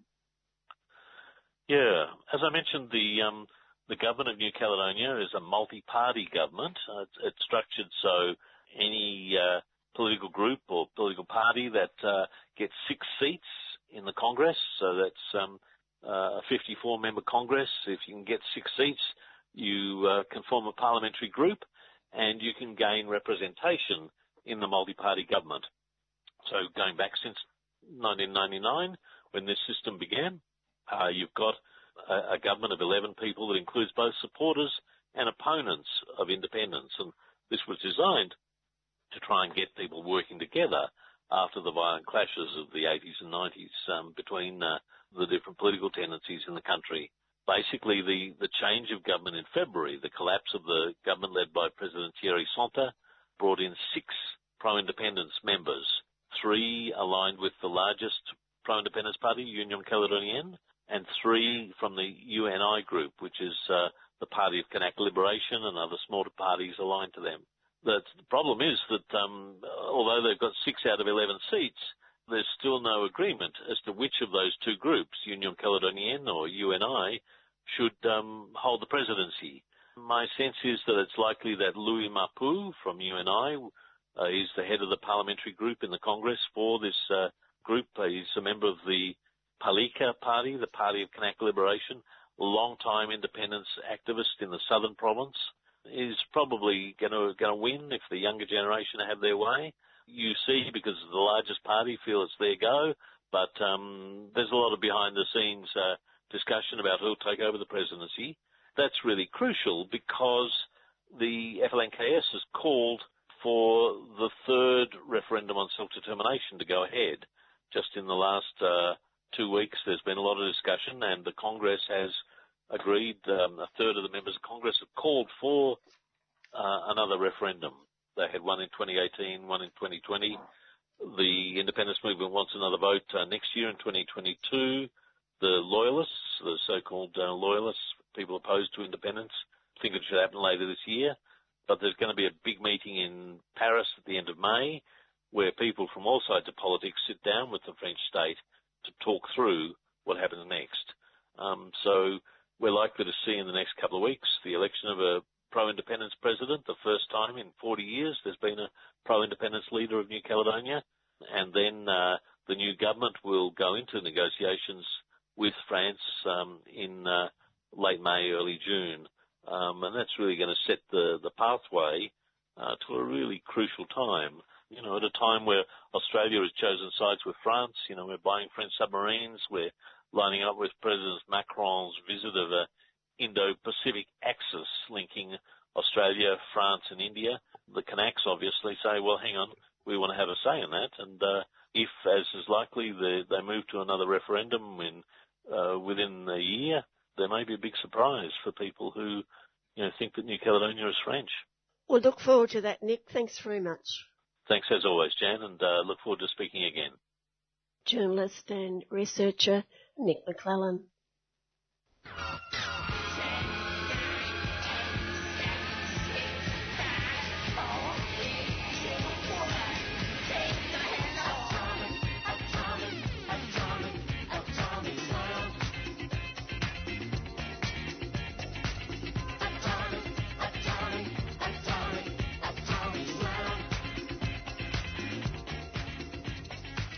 If you want to hear us slam the atomic industry, then tune into the Radioactive Show on 3CR, 10 a.m. Saturdays.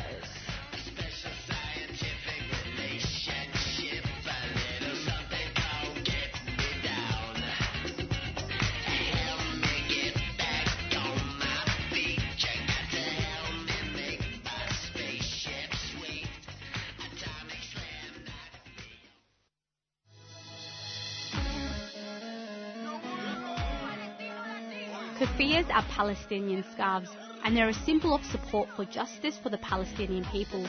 Buying one will support the last remaining factory in Hebron that makes kafirs, and all proceeds from the sales support projects in Palestine, especially Gaza, as well as local solidarity organisations. From the traditional black and white kafir to an array of modern designs, all scarves are just $30 each. Explore the range and order online, or drop by 3CR during business hours. Wear your support for the rights of Palestinians. Go to kufias.org.au, that's KUFIYAS.org.au, a 3CR supporter.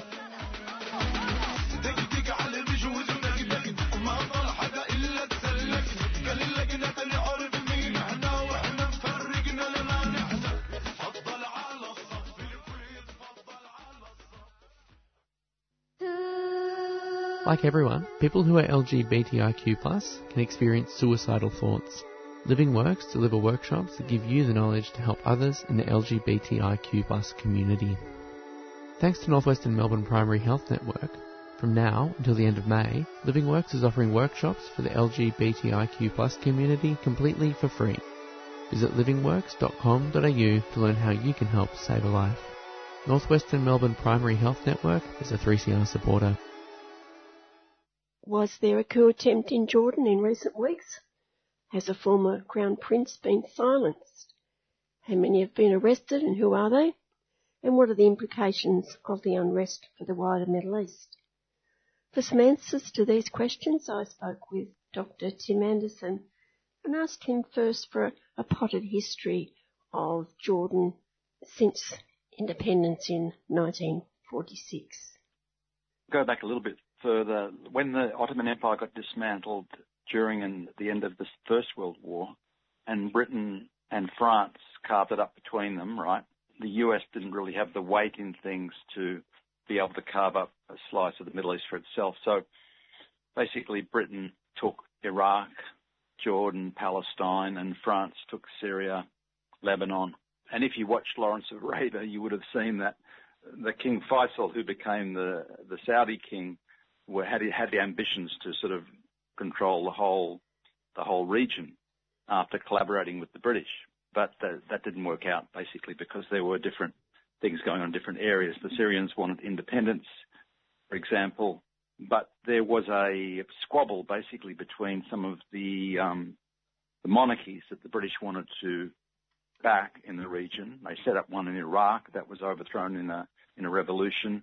The Hashemite kingdom, which is in Jordan now, was originally the sheriffs. They were in control of Mecca and Medina in what's now Saudi Arabia, but the current Saudi family defeated them and pushed them back, basically. So what you have is, and this includes some of the Persian Gulf monarchies, you know, Qatar and the others, the UAE and so on, those remnants of the old sort of Arab feudal system that tried to reassert themselves after the Ottoman Empire were fragmented, and there's been squabbling and power play between all of them. So what you've got in Jordan is this Hashemite monarchy with a population of about 10 million, which includes quite a lot of the Palestinians who were pushed out with Israel into Lebanon and Syria and Jordan. And that monarchy now is the one that's under threat because of changes in the region.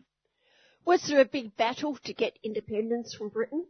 Not really in the case of Jordan, because as I said, there were these deals with collaborating monarchies in the region, basically, that back in the 20s, you know, there was this firm establishment of the Saudis, for example, as being unhesitatingly loyal, as Churchill put it, to Britain, you know. So there was, in those sort of circumstances, like there was no struggle in Australia to get independence. It was a process that happened after the Second World War. So, but the big struggle was in Syria, where the tribes, different groups joined together against the French there, basically, while the French carved up Lebanon. So there wasn't a struggle in Jordan or Saudi Arabia or, you know, or in Iraq where a monarchy was installed there, basically. The main struggle was in Syria. And that's interesting because it sort of reflects what's happening today too, basically, that Syria has remained independent at a great cost, but a lot of the collaborationist sort of regimes gained that independence,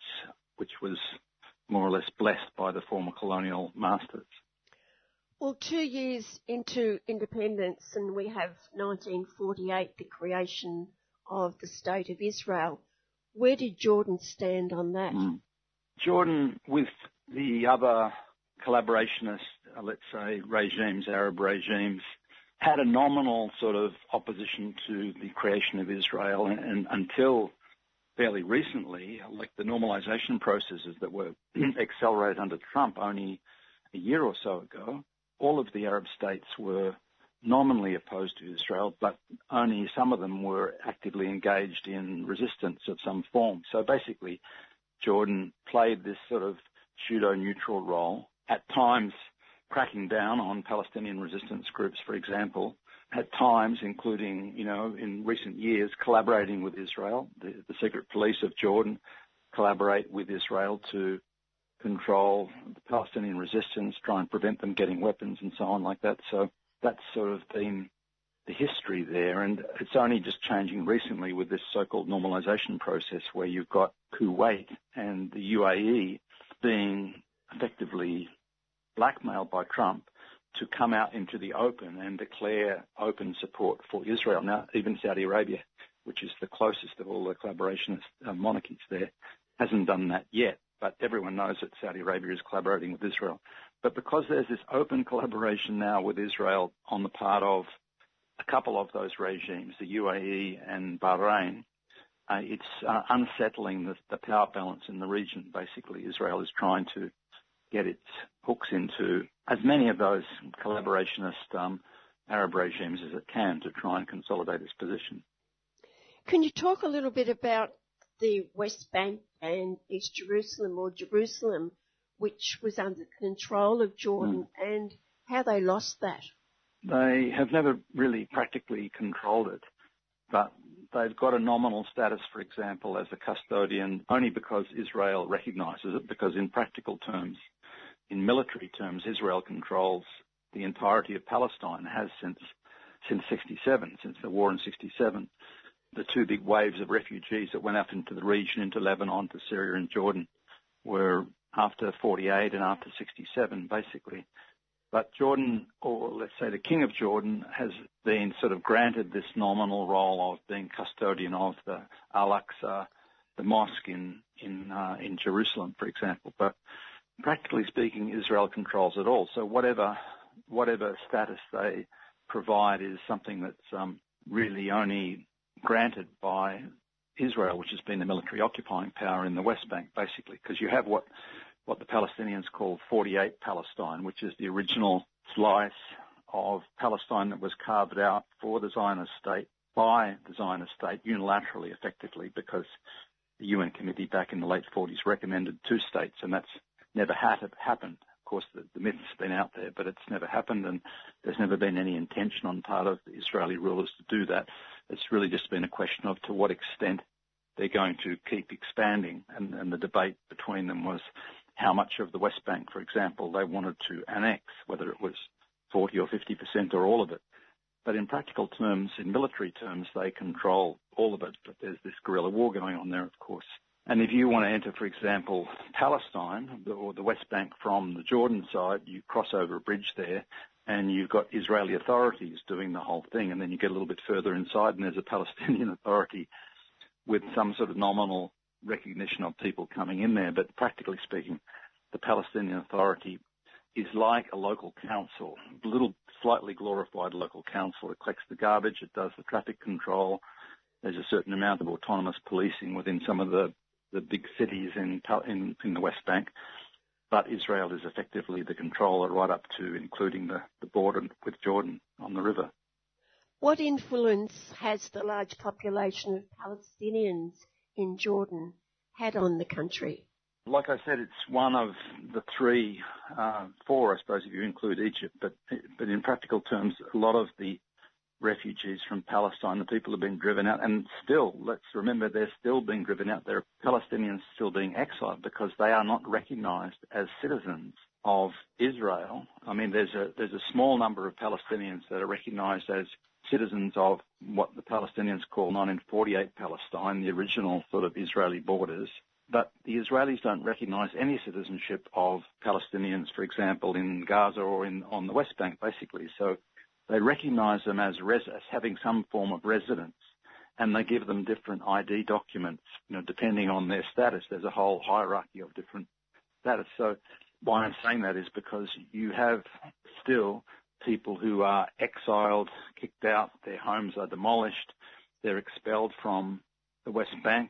They're stateless, being treated as stateless people. The population of historic Palestine is about half and half Jewish and Arab Palestinian now. Like, it's about split down the middle. And only a small number of those Palestinians have a citizenship status within so-called Israel, basically. So there's a flux. And the difference is that there is a sort of a normalized sort of border with Jordan and the West Bank, Palestine controlled by Israel, whereas the border with Syria and Lebanon is completely militarized and more or less impermeable. There's no normal traffic going on there, basically. There's constant flux of Palestinian families, different generations that have been in Jordan, and with varying degrees of whether they've got any sort of I was going to say rights, but that's not the right word. Whether they can actually visit or not is up to the discretion of the Israelis in many respects, because, as I said, there's this constant collaboration between the secret police, the Mukhabarat of Jordan, and the Israeli internal intelligence there. So Palestinian people, have played a role in Jordan's social and political life, but it's a monarchy. It's not any sort of democracy, really, but it's got a very soft press in the West because it's one of those collaborationist states. They can do anything they like and not have these huge propaganda wars against them, even when they're the Saudis, slaughtering people and chopping off their heads in public and whatever. Jordan is in that camp there. The difference in recent times is that Jordan has played less of a role in collaborating with the US and Israel in the recent plans than, say, the UAE or the Saudis, and that's why what's being written about the recent coup attempt there is putting the blame on the feet of the UAE and the Saudis, basically, in association with Israel, because they have their own ambitions. For example, the Saudis, who managed to push the Hashemites out and become custodians of the holy Muslim cities of Mecca and Medina, they would probably like to also have the Israeli recognition of being custodians of Al-Aqsa Mosque in Jerusalem too. There is this power play behind the scenes, and that's why, although the Saudis have been very quick to deny it, but the people that they arrested apparently didn't arrest the Crown Prince, but he's under some sort of, or the former Crown Prince, but he's under some sort of home detention, basically. But the people that they did arrest are people who are within Jordan, who are very close to the Saudis and in some cases the Emiratis. Just explain a little bit more why Jordan hasn't cooperated with the US as much as maybe other countries have. Well, it has, but it hasn't had as much to offer, basically. I mean, you've got US bases in Jordan, you've got intelligence cooperation. There's a very close relationship. It's just that they haven't had so much to offer in terms of the recent, they weren't really enthusiastic about the plan put up by Trump's son-in-law, and the way the money was going to be thrown around to try and do some new deal and so on. They weren't as happy about elements of that, basically. But it comes down to internal jealousies about the little regimes, and It's reflected to some extent in the jealousies between the Gulf Council cooperation states too. You know, that the Saudis were very jealous of Qatar having an independent sort of Muslim Brotherhood network in the region and having a more successful media network, Al Jazeera, than the Saudis. You know, a lot more people still read or listen to Al Jazeera than Al Arabiya, which is, Al Arabiya is the Saudis' competition there. So there's always been this type of jealousy and jockeying for influence. And Jordan didn't really get involved in the same sort of way as the Saudis and the Emiratis in, well, the war on Yemen, for example, or the war on Syria. They provided the base for the US, but they weren't as aggressively involved in those operations against, you know, independent states like the Ansarallah-led Yemen and Syria, for example.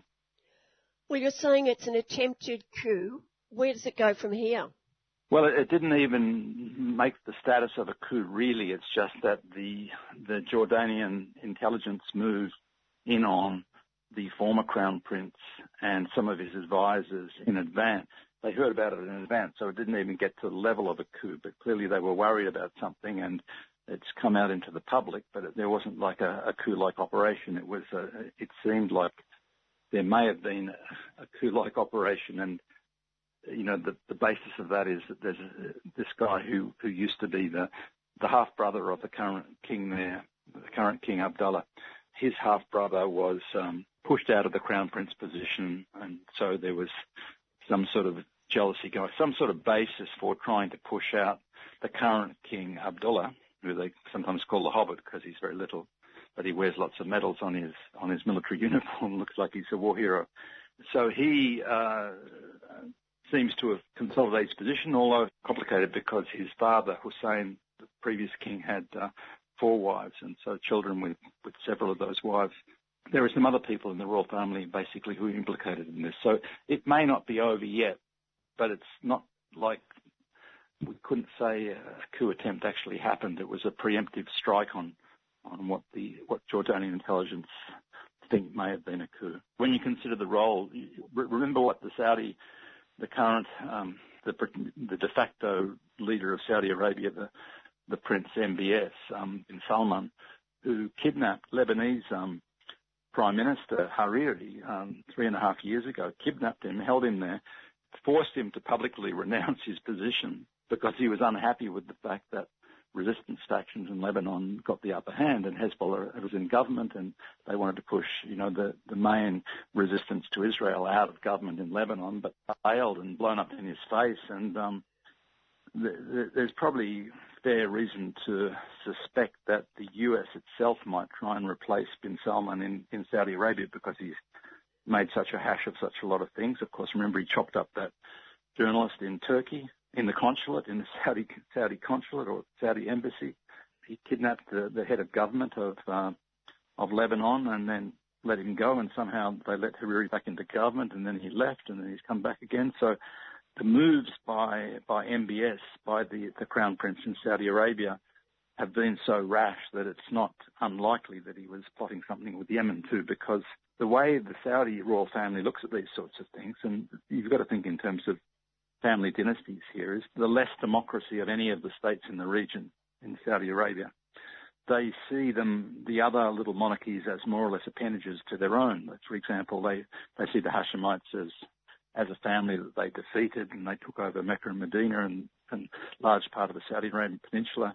From Riyadh, from the capital of Saudi Arabia, they don't believe that the Yemenis have any right to sort of run their own nation there. So it's logical that they see Jordan as a subordinate in some ways, like they saw Qatar as a subordinate. And Qatar was, they humiliated Qatar and wanted Qatar to, what do they call it, take the knee before Saudi Arabia and so on. So, and effectively they control Bahrain in the same sort of way. So that's the way Saudis look at the region. So there's good reason to think that the Saudis, in collaboration with Israel, is not totally happy with how things are going in Jordan, and they may want to have a regime change there. But it's a little tricky when you've got a hereditary monarchy and when things are relatively clear in terms of hereditary monarchies. Well, keep Israel in the picture. Where do they stand now at this stage? They're central because you have to understand what's going on in the Middle East, particularly in the last 20 years, before that too, is that all of the conflict revolves around the attempts by the US to control the region, everything there. And Israel, created by the British, a Zionist colony created by the British, but handed over effectively to the North Americans in the 50s, have become effectively a base for the US, to some extent for NATO, but really for the US. And I think the current US president has said this several times in the last few decades, that if Israel didn't exist, the US would create an Israel for its own purposes, to have a staging post in that part of the world, basically. So Israel is more or less a US base, a US protectorate there, basically. And the Saudis are number two in that scheme of things because they're very rich and they can fund all of the subversion that the US wants to do there.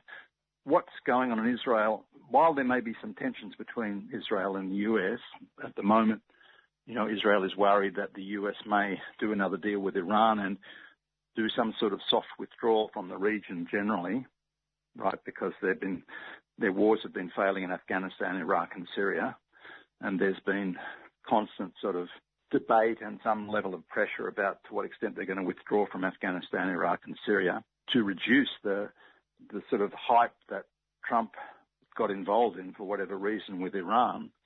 Israel is very worried about that because the end result may be that there's a stronger coalition of Arab states and Iran, despite the fact of the normalization in some of the smaller states, to confront occupied Palestine, basically. So Israel, which has got its own internal problems, because remember the Netanyahu coalition is on a knife edge. Netanyahu's party itself has a small amount of support, so there's but nevertheless, I suppose there's a fairly solid degree of coherence in the terms of maintaining the Israeli regime, a racist regime, an apartheid regime there, basically.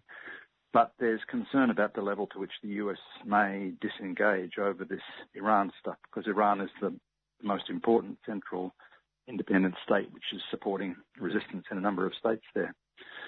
So the Israeli role in relation to Jordan, it's absolutely fundamental, because they have been engaged for quite a long time with the Emiratis and the Saudis, as I said, in the war on Yemen, because they covet also controlling strategically the shipping into the Red Sea and so on. They're deeply involved in Israel, in Syria, and attacking Syria as we know it. They've been attacking Iraqi militia on the basis that they're run back. So Israel is really a type of an octopus there, which is representing, on the one hand, its own interests as a colony, but on the other hand, also the pretensions to control the region that the US has there. So managing those sort of tensions with the different regimes that come and go in the US, and that's all a little bit up in the air. At the same time, you've got on the other side, you've got, as I said, these ambitions and squabbling jealousies between particularly the Emirates and so on. Looking at the future for Saudi Arabia in the area, oil is not going to be the most important thing in the world for that much longer. Where will they get their power from if they lose that? Well, it's a good point. They're going to be in deep trouble because unlike Iran, which has industrialized substantially, and the whole question of nuclear energy there, which is, it seems anomalous at first glance that a country with such a lot of oil like Iran has spent a lot of time in nuclear technology and nuclear energy, but it's precisely because they've been, particularly over the last 40 years, in a heavy industrialization phase and diversifying away from that reliance, whereas the Saudis haven't done that. The Saudis have very little domestic industry. The industry that they have is controlled from outside. It's branches of outside companies and so on. They've had a lot of money. They've chucked it round. It's a classic of what's sometimes called the oil curse. And a lot of their loyalties are only held in place by money too. So the loyalty of even their army to a fair degree, remember this is a family regime. It's not really any sort of nation in a sense that bigger countries like Turkey or Iran are nations. Saudi Arabia isn't a nation, that sort of way. They've got a fractious sort of population, so they're likely to face a lot of political upheaval when their money runs out and when they can stop buying mercenaries, for example, from all around the region, and even North Africa, to go into Syria and Iraq and Yemen in particular. They've been sending large numbers of foreign mercenaries into Yemen, buying young people who are being sent in as cannon fodder, basically. So the Saudis will really be in trouble when, as you say, sooner rather than later. That although the reserves are said to last for perhaps another century, but nevertheless there's a decline in terms of the revenue that they have. They've got some financial problems already. So it's likely to be unstable, and this to some extent I think accounts for the paranoia and the volatility in the Saudi regime too. They know that the loyalties are not very staunch. That they have to buy the loyalties constantly. It's an uncertain future for Saudi Arabia. There could well be. I mean, the irony is, 10 years ago when they looked at the Arab Spring, it didn't affect the least democratic of all the Arab states, the Persian Gulf monarchies. There was one uprising in Bahrain, which was crushed with the help of the Saudis after a little while. But none of those, least of all democratic states, the Emirates, Qatar, Kuwait, the Saudis were touched precisely because they were protected by their big Western sponsors. But that can all change. Finally, Tim, we began with the maybe, possibly coup in Jordan. Where does King Abdullah fit now? How secure does he feel? Obviously, he's been unnerved by this. The US has made the right noises because, ostensibly on the surface, there's nothing. He's done nothing to offend them, really. He's hosted US training camps for terrorists to go into Syria. The UN agencies have come in and hosted refugees in that northern part of Jordan from time to time, although there's been problems there. He's had as harmonious a relationship as any little regime could have with Israel because, he's managed as his father did, the flux and all of the storm of Palestinian resistance and Palestinian exiles and Palestinian refugees and so on. So in a sense, he's done the right thing by his masters in Washington, but he's ended up not a big player in the local power plays, and that's the vulnerability there. The Saudis are ambitious.